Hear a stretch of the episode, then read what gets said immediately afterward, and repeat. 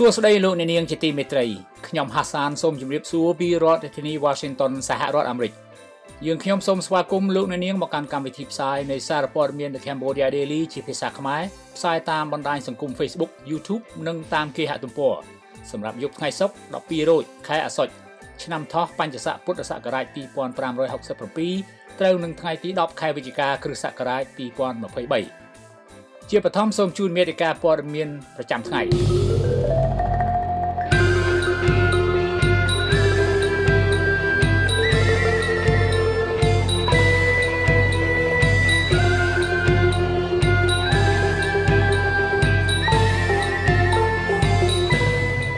យុរដ្ឋមន្ត្រីតត្រកូលលាតត្រដាងនិខេបបតបរិញ្ញាទូនិងបណ្ឌិតឲ្យគេឃើញជាសាធារណៈរាជរដ្ឋាភិបាលអាណត្តិថ្មីបដោតការយកចិត្តទុកដាក់លើកងទ័ពជើងទឹកឬកងនាវាចរខេមរៈភូមិន្ទកាសែតអាមេរិកាំងផ្សាយករណីគម្រាមសម្លាប់អ្នកកាសែតខ្មែរអាមេរិកាំងប្រចាំ The Cambodia Daily តទៅនេះសូមជូនព័ត៌មានពិស្ដា លោកនាយករដ្ឋមន្ត្រីហ៊ុនម៉ាណែតបានសម្រេចបង្ហោះនិក្ខេបបទសិក្សាថ្នាក់អនុបណ្ឌិតនិងថ្នាក់បណ្ឌិតដែលបានសិក្សានៅចក្រភពអង់គ្លេសនៅតាមបណ្ដាញសង្គមជាសាធារណៈនៅយប់ថ្ងៃពុធទី8ខែវិច្ឆិកាឆ្នាំ2023នេះតាមការស្នើសុំរបស់លោក David Whitehouse អ្នកសារព័ត៌មានជនជាតិបារាំងធ្វើការឲ្យទស្សនាវដ្តីទៅ diplomat ទោះជាមិនដឹងថាការស្នើសុំនោះធ្វើឡើងដោយគោលបំណងអ្វីច្បាស់លាស់ក៏ដោយ។ បន្ទាប់ពីលោក White House បានសរសេរលិខិតចំហមួយច្បាប់ដាក់ជូនលោកហ៊ុនម៉ាណែតក្នុងការស្នើសុំចម្លងនិក្ខេបប័ណ្ណរបស់លោកលោក David Whitehouse អ្នកសារព័ត៌មានជនជាតិបារាំងបានអះអាងក្នុងលិខិតចំហផ្ញើជូនអង្គភាពព័ត៌មានតាមរយៈបណ្ដាញសង្គម Telegram ជូនលោកនាយករដ្ឋមន្ត្រីហ៊ុនម៉ាណែតដែលបានគូសបញ្ជាក់ប្រាប់លោក David Whitehouse ថាលោកសូមអរគុណចំពោះការព្យាយាមស្វែងរកនិក្ខេបប័ណ្ណបញ្ចប់ការសិក្សារបស់លោក ទោះជាលោកហ៊ុនម៉ាណែតមិនដឹងថាការស្នើសុំនោះធ្វើឡើងដោយគោលបំណងអ្វីច្បាស់លាស់ក៏ដោយលោកហ៊ុនម៉ាណែតអះអាងបន្តទៀតថាលោកពិតជាសោកស្ដាយនៅពេលដែលបានដឹងថាលោក David Whitehouse មានការលំបាកក្នុងការស្នើសុំសេចក្តីចម្លងនិក្ខេបប័ណ្ណថ្នាក់បណ្ឌិតនេះពីសាកលវិទ្យាល័យ Bristol លោកមិនដឹងអំពីគោលការណ៍ឬបទបញ្ញត្តិក្នុងសាកលវិទ្យាល័យពាក់ព័ន្ធនឹងការគ្រប់គ្រងឬចែកចាយឯកសារស្រាវជ្រាវរបស់និស្សិតដូចជានិក្ខេបប័ណ្ណរបស់លោកនេះទេ លោកនាយករដ្ឋមន្ត្រីហ៊ុនម៉ាណែតបានបញ្ជាក់ថាលោកក៏មិនដែលបានស្នើសុំឲ្យសាកលវិទ្យាល័យ Bristol រក្សានិក្ខេបប័ណ្ណនេះជាសម្ងាត់នោះឡើយលោកថាគ្មានហេតុផលណាមួយក្នុងការរក្សានិក្ខេបប័ណ្ណរបស់លោកជាការសម្ងាត់ដែរព្រោះនិក្ខេបប័ណ្ណនេះជាលទ្ធផលដែលកើតចេញពីការសិក្សាស្រាវជ្រាវនិងការវិភាគជាច្រើនឆ្នាំរួមទាំងការពិគ្រោះយោបល់ជាប្រចាំជាមួយលោកសាស្ត្រាចារ្យ Jonathan Temple នៅក្នុងនិក្ខេបប័ណ្ណរបស់លោកហ៊ុនម៉ាណែតដែលបង្ហោះជាសាធារណៈនោះលោកបានសរសេរ សម្រាប់ថ្នាក់អនុបណ្ឌិតថា is market assisted land reform an appropriate choice for Cambodia at the present time ដែលប្រែជាភាសាខ្មែរថាតើការធ្វើកំណែតម្រង់ដីធ្លីជំរុញដោយទីផ្សារគឺជាជំរើសសមរម្យសម្រាប់ប្រទេសកម្ពុជានាបច្ចុប្បន្នដែរឬទេរីឯនិក្ខេបបទថ្នាក់បណ្ឌិតរបស់លោកពីសាកលវិទ្យាល័យ Bristol លោកបានសរសេរអំពី What determines the firm size distribution and structural integration a cross country study ដែលប្រែជាខេមរៈភាសាថាករណីសិក្សាមួយទូទាំងប្រទេសតើកត្តាអ្វីខ្លះដែលកំណត់ការចែកចាយទំហំសហគ្រាសឲ្យរឹងមាំនិងសមាហរណកម្មរចនាសម្ព័ន្ធតើទៅនឹងបញ្ហានេះខេបបត្តិរបស់លោកនាយករដ្ឋមន្ត្រីហ៊ុនម៉ាណែតនេះកាលពីថ្ងៃទី18ខែកញ្ញាកន្លងទៅលោកសំរងស៊ីបានដាក់ការមន្ទិលសង្ស័យអំពីសញ្ញាបត្របណ្ឌិតដែលលោកហ៊ុនម៉ាណែតទទួលបានកាលពីឆ្នាំ2009ពីសាកលវិទ្យាល័យ Bristol ចក្រភពអង់គ្លេស ថាប្រហែលជាលោកហ៊ុនម៉ាណែតបានជួលជនបរទេសឲ្យសរសេរនិក្ខេបបទ thesis មួយដែលមិនពាក់ព័ន្ធអ្វីនឹងប្រទេសកម្ពុជាការបន្តរិះគន់សញ្ញាបត្ររបស់លោកហ៊ុនម៉ាណែតពីសំណាក់មេដឹកនាំអតីតគណៈបកប្រឆាំងរូបនេះគឺយោងលើអត្ថបទសារព័ត៌មានមួយជាភាសាអង់គ្លេសក្នុងទស្សនាវដ្តីទៅ Diplomat ចុះថ្ងៃទី11ខែកញ្ញាឆ្នាំ2023ក៏ប៉ុន្តែទើបតែពេលនេះទេដែលមានការឆ្លើយតបជាក់លាក់ពីលោកហ៊ុនម៉ាណែត ខណៈលោកឡើងកាន់អំណាចជានាយករដ្ឋមន្ត្រីនិងបានដាក់គោលនយោបាយស្របតាមអ្វីដែលលោកបានធ្វើនៅក្នុងនិក្ខេបបទបណ្ឌិតសេដ្ឋកិច្ចនៅអង់គ្លេសលោកហ៊ុនម៉ាណែតបានឆ្លើយតបទៅវិញថានិក្ខេបបទបណ្ឌិតរបស់លោកមិនអាចជាការបន្លំបានទេនិងថាលោកសំរងស៊ីប្រហែលរៀនមិនដល់ថ្នាក់បណ្ឌិតទើបមិនយល់អំពីការធ្វើនិក្ខេបបទថ្នាក់បណ្ឌិតដូច្នេះលោកហ៊ុនម៉ាណែតបញ្យល់ថាគេមិនអាចបន្លំបានទេដោយលោកឆ្លងជាមួយទីប្រឹក្សាជាប់រហូតក្នុងរយៈពេល5ឆ្នាំ ហើយលោកបានឆ្លងកាត់ការការពារនិក្ខេបបទជាមួយសាស្ត្រាចារ្យជិត10នាក់ដោយមិនមានវត្តមានទីប្រឹក្សារបស់លោកទេដោយលើកឡើងអំពីប្រធានបទស្ដីអំពីសហគ្រាសធុនតូចនិងមធ្យមនៅតាមបណ្ដាប្រទេសក្រីក្រដែលជាកត្តាកំណើនសេដ្ឋកិច្ចលោកនាយករដ្ឋមន្ត្រីថាលោកធ្វើនិក្ខេបបទនេះមិនខុសទេដោយនិក្ខេបបទនេះវាស្របទៅនឹងគោលនយោបាយរបស់រាជរដ្ឋាភិបាលប្រទេសកម្ពុជាបច្ចុប្បន្ននេះ លោកអ្នកនាងជាទីមេត្រីលោកអ្នកនាងអាចស្វែងរកព័ត៌មានរបស់ The Cambodia Daily ជាភាសាខ្មែរដែលបានផ្សាយនៅលើ Facebook រួចមកហើយបានដោយចូលទៅកាន់គេហទំព័ររបស់យើងតាមអាសយដ្ឋាន www.cambodiadaily.com នៅក្នុងគេហទំព័រនេះលោកអ្នកនាងអាចស្វែងរកព័ត៌មានរបស់ The Cambodia Daily ទាំងភាសាខ្មែរនិងភាសាអង់គ្លេស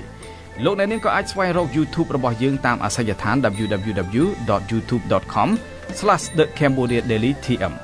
ប្រសិនបើលោកអ្នកនាងយល់ថាសារព័ត៌មានមួយនេះ មានប្រយោជន៍ដល់សង្គមសូមលោកអ្នកនាងជួយទ្រទ្រង់ដល់កម្មវិធីផ្សាយរបស់យើងដោយចូលទៅកាន់អាសយដ្ឋាន www.cambodiadaily.com/donate បាទសូមអរគុណ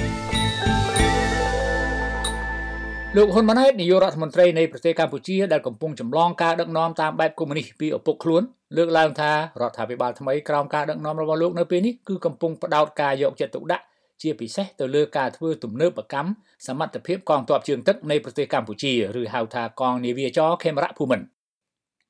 នាយករដ្ឋមន្ត្រីថ្មីដែលត្រូវឪពុកលើកបន្ទប់លោកហ៊ុនម៉ាណែតលើកឡើងក្នុងពិធីខួបអនុស្សាវរីយ៍លើកទី28នៃថ្ងៃបង្កើតបញ្ជាការដ្ឋានទ័ពពិសេសនៅថ្ងៃទី10ខែវិច្ឆិកាឆ្នាំ2023នេះថារាជរដ្ឋាភិបាលអាណត្តិទី7នេះកំពុងផ្ដោតការយកចិត្តទុកដាក់ជាពិសេសទៅលើការធ្វើទំនើបកម្មសមត្ថភាពកងទ័ពដើម្បីការពារខ្លួនប្រកបដោយប្រសិទ្ធភាព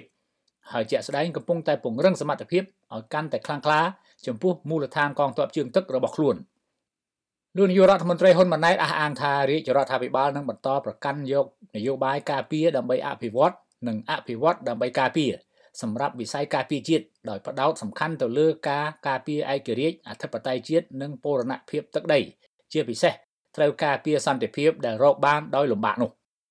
កូនប្រុសមេដឹកនាំក្រាញអំណាចតត្រកូលលោកហ៊ុនម៉ាណែតបញ្ជាក់ថារាជរដ្ឋាភិបាលអាណត្តិទី7នេះពង្រឹងសមត្ថភាពកងទ័ពឲ្យកាន់តែខ្លាំងក្លាទៅលើការពង្រឹងប្រព័ន្ធការការពារជាតិរបស់ខ្លួនឲ្យកាន់តែសកម្មក្រោមការធ្វើទំនើបកម្មសំខាន់សំខាន់ដូចជាទំនើបកម្មរចនាសម្ព័ន្ធទំនើបកម្មការវឹកវើនិងទំនើបកម្មគ្រឿងបំពាក់ផ្សេងៗផងដែរមូលដ្ឋានទ័ពជើងទឹកក្នុងប្រទេសកម្ពុជាមានទីតាំងនៅតំបន់រៀមដែលមានទំហំផ្ទៃដីជិត200ហិកតា នៅភាគអាគ្នេយ៍នៃទីរួមខេត្តប្រស័យអនុហើយមូលដ្ឋានទ័ពជើងទឹកនេះបានក្លាយជាកន្លែងនៃការវឹកវើនិងសមយុទ្ធកងទ័ពជើងទឹករួមគ្នាប្រចាំឆ្នាំរវាងប្រទេសកម្ពុជានិងសហរដ្ឋអាមេរិកផងដែរប៉ុន្តែក្រោយមករាជរដ្ឋាភិបាលបានផ្អាកការវឹកហាត់ជាមួយសហរដ្ឋអាមេរិកនិងបានវាយកំទេចអាគារដែលជាជំនួយអាមេរិកាំងនៅទីនោះទៀតផង មន្ទីរបញ្ចកោណសហរដ្ឋអាមេរិកធ្លាប់បានលើកឡើងថាប្រវែងកំពង់ផែរៀមដែលចិនបានសាងសង់សម្រាប់ប្រទេសកម្ពុជាគឺមានសមត្ថភាពអាចឲ្យនាវាផ្ទុកយន្តហោះចិនចូលចតបានព្រោះថានាវាផ្ទុកយន្តហោះចិនមានប្រវែងប្រមាណជា300ម៉ែត្រចំណែកប្រវែងកំពង់ផែនៅតំបន់មូលដ្ឋានកងទ័ពជើងទឹករៀមគឺមានប្រវែងប្រមាណជាង335ម៉ែត្រដែរនោះមន្ទីរបញ្ចកោណសហរដ្ឋអាមេរិកបញ្ជាក់ថាបើផ្អែកតាមភស្តុតាងនានានិងភស្តុតាងជាក់ស្ដែងនៃទំហំកំពង់ផែនេះ គឺមានន័យថាកំពង់ផែកំពុងត្រូវបានសាងសង់ឡើងជាពិសេសដើម្បីការចតនាវាផ្ទុកយន្តហោះចិនតែម្ដងហើយហេតុផលគឺនៅត្រង់ថាប្រទេសកម្ពុជាគ្មាននាវាចម្បាំងឬនាវាផ្ទុកយន្តហោះដែលមានប្រវែងរហូតត្រូវការកំពង់ផែប្រវែងជាង300ម៉ែត្រសម្រាប់សម្ចតនោះទេ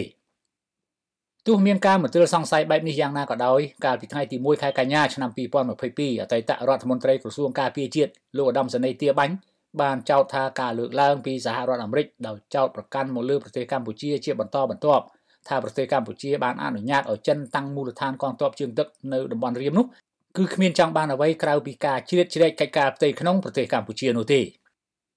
កាលពីដើមខែកញ្ញាឆ្នាំ2020កន្លងទៅរាជរដ្ឋាភិបាលបានសម្រេចវាកំទេចអគារមួយក្នុងចំណោមអគារជាច្រើននៅក្នុងមូលដ្ឋានទ័ពជើងទឹករៀមដែលសាងសង់ដោយថវិកាជំនួយពីសហរដ្ឋអាមេរិក កាលពីអំឡុងខែសីហាឆ្នាំ2012កន្លងទៅបញ្ហានេះសហរដ្ឋអាមេរិកបានសម្ដែងការខកចិត្តយ៉ាងខ្លាំងចំពោះការវាយកំទេចអគារដែលជានិមិត្តសញ្ញានៃទំនាក់ទំនងរវាងប្រទេសទាំងពីរកាលពីអំឡុងឆ្នាំ2018អនុប្រធានាធិបតីសហរដ្ឋអាមេរិកលោក Mike Pence ធ្លាប់បានសរសេរលិខិតផ្លូវការមួយច្បាប់ទៅឲ្យមេដឹកនាំខ្មែរលោកហ៊ុនសែនដោយបង្ហាញអំពីកង្វល់ចម្បងបំផុតនៃមូលដ្ឋានយោធាចិននៅប្រទេសកម្ពុជា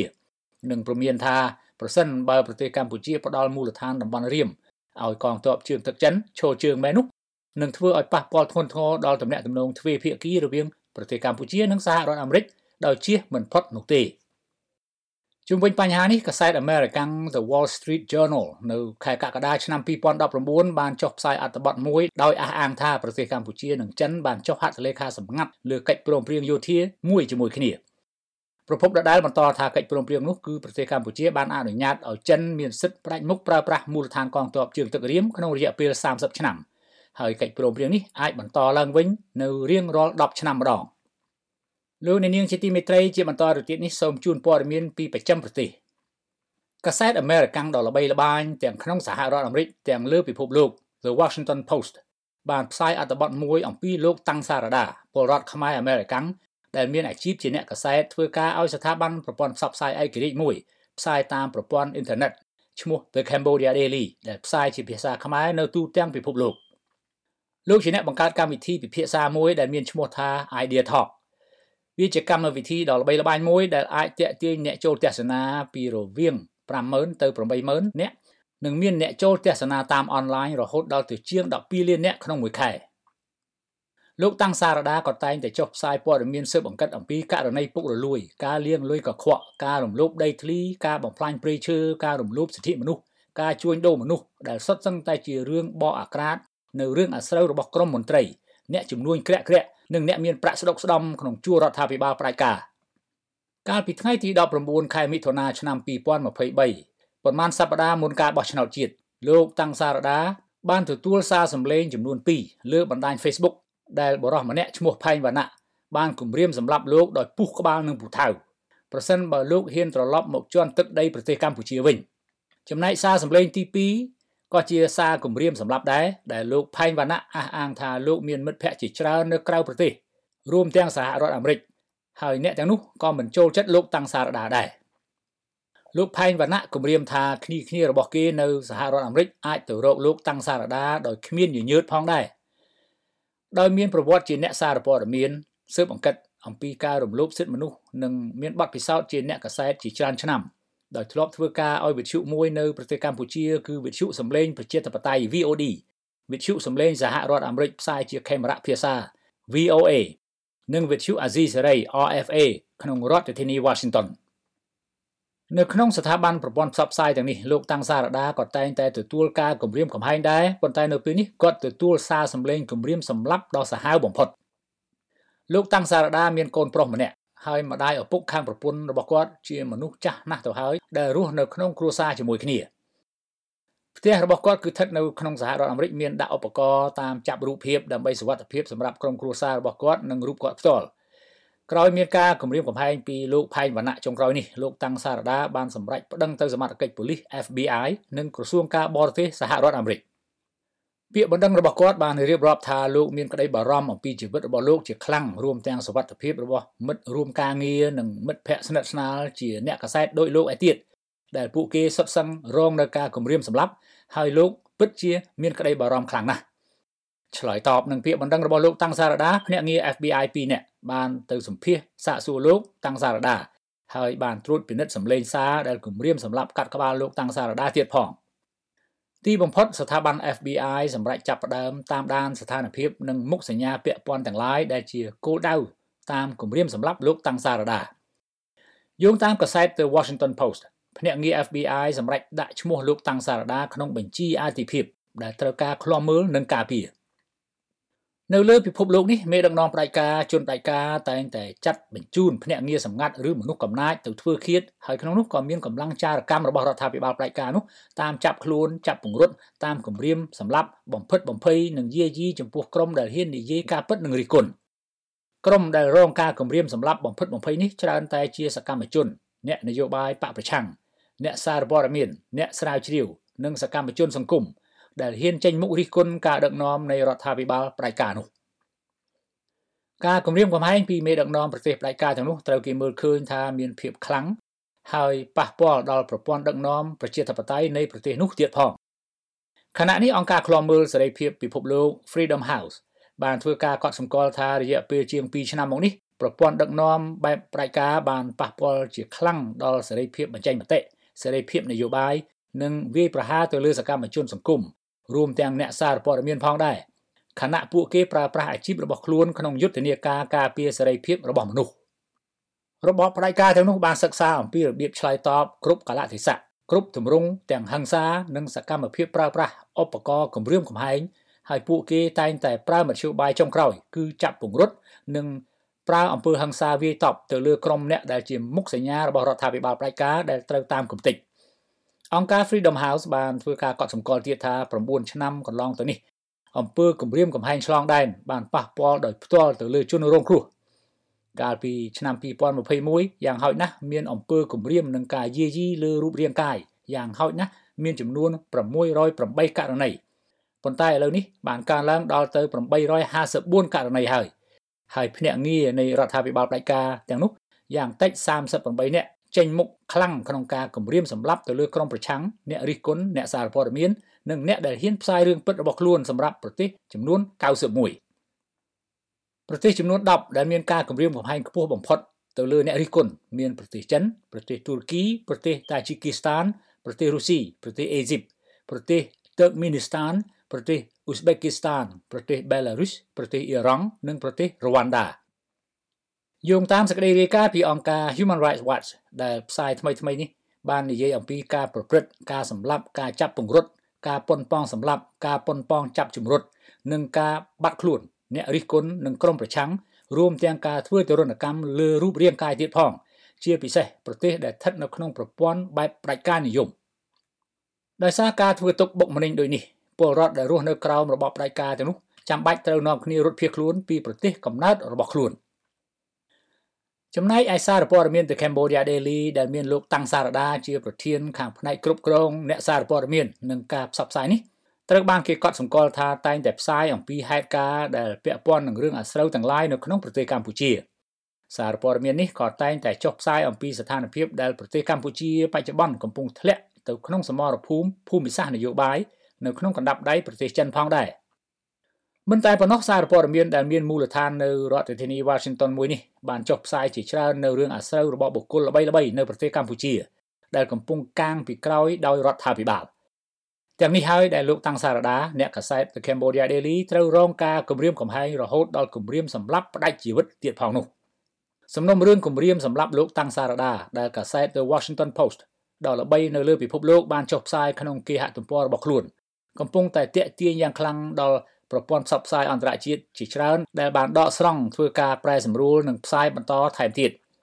លោកតាំងសារដាជាអ្នកកសែតខ្មែរអាមេរិកាំងដំបូងគេបង្អស់ដែលទទួលការគំរាមសម្លាប់លើទឹកដីសហរដ្ឋអាមេរិកហើយត្រូវបានចុះផ្សាយដោយកសែតអាមេរិកាំងទៅ Washington Post លោកអ្នកនាងជាទីមេត្រីព័ត៌មានជាតិនិងអន្តរជាតិប្រចាំថ្ងៃនៅពេលនេះចប់តែប៉ុណ្ណេះយើងខ្ញុំសូមថ្លែងអំណរគុណចំពោះការយកចិត្តទុកដាក់ទស្សនានិងតាមដានស្ដាប់កម្មវិធីផ្សាយសារព័ត៌មាន The Cambodia Daily ជារៀងរហូតមក យើងនឹងវិលមកជួបលោកអ្នកនាងទៀតនៅសប្តាហ៍ក្រោយខ្ញុំហាសានសូមជូនពរលោកអ្នកនាងឲ្យបានប្រកបតែសេចក្តីសុខសេចក្តីចម្រើនគ្រប់ទិវារាត្រីលោកអ្នកនាងជាទីមេត្រីលោកអ្នកនាងក៏អាចស្វែងរកទំព័រ Facebook របស់យើងតាមអាស័យដ្ឋាន www.facebook.com/withoutfearorfavorkh សូមជម្រាបថានេះជាការបើកទំព័រជីវិតទី2នៃសារព័ត៌មាន The Cambodia Daily លើប្រព័ន្ធអ៊ីនធឺណិតដែលយើងនឹងនាំមកជូនលោកអ្នកនាងនៅព័ត៌មានទាន់ហេតុការណ៍ស្ដីរាយការណ៍លម្អិតបទវិភាគនិងវេទិកាសួរដេញដោលនានាពាក់ព័ន្ធនឹងស្ថានភាពនយោបាយយោធាសេដ្ឋកិច្ចសិល្បៈវប្បធម៌ការអប់រំកីឡានិងកម្មវិធីជាច្រើនទៀតសារព័ត៌មាន The Cambodia Daily ជាសារព័ត៌មានឯករាជ្យដែលបម្រើនិងដើរតាមបន្ទាត់នីតិវិទ្យាជីវៈសារព័ត៌មាននិយាយការពិតឥតភ័យខ្លាចរអានុគ្រោះក្នុងទិសដៅធ្វើវិភាគទានផ្ដាល់យុទ្ធធម៌សង្គមហើយមិនថិតក្រោមឥទ្ធិពលបុគ្គលក្រុមបកឬពួកណាមួយនោះឡើយ។ លោកអ្នកនាងជាទីមេត្រីយើងខ្ញុំសូមអរគុណលោកអ្នកនាងដែលបានខិតខំចំណាយពេលវេលាតាមដានស្ដាប់និងទស្សនាកម្មវិធីផ្សាយសារព័ត៌មាន Cambodia Daily តាមបណ្ដាញសង្គម Facebook យើងនឹងវិលមកជួបលោកអ្នកនាងទៀតនៅថ្ងៃស្អែកប្រសិនបើលោកអ្នកនាងមានសំណួរឬយោបល់សូមសរសេរទៅកាន់កម្មវិធីផ្សាយរបស់យើងតាមអាស័យដ្ឋាន www.facebook.com/withoutfearorfavorkh សូមជូនពរលោកអ្នកនាងឲ្យបានប្រកបតែសេចក្តីសុខសេចក្តីចម្រើនគ្រប់ទិវារាត្រីសូមជម្រាបលា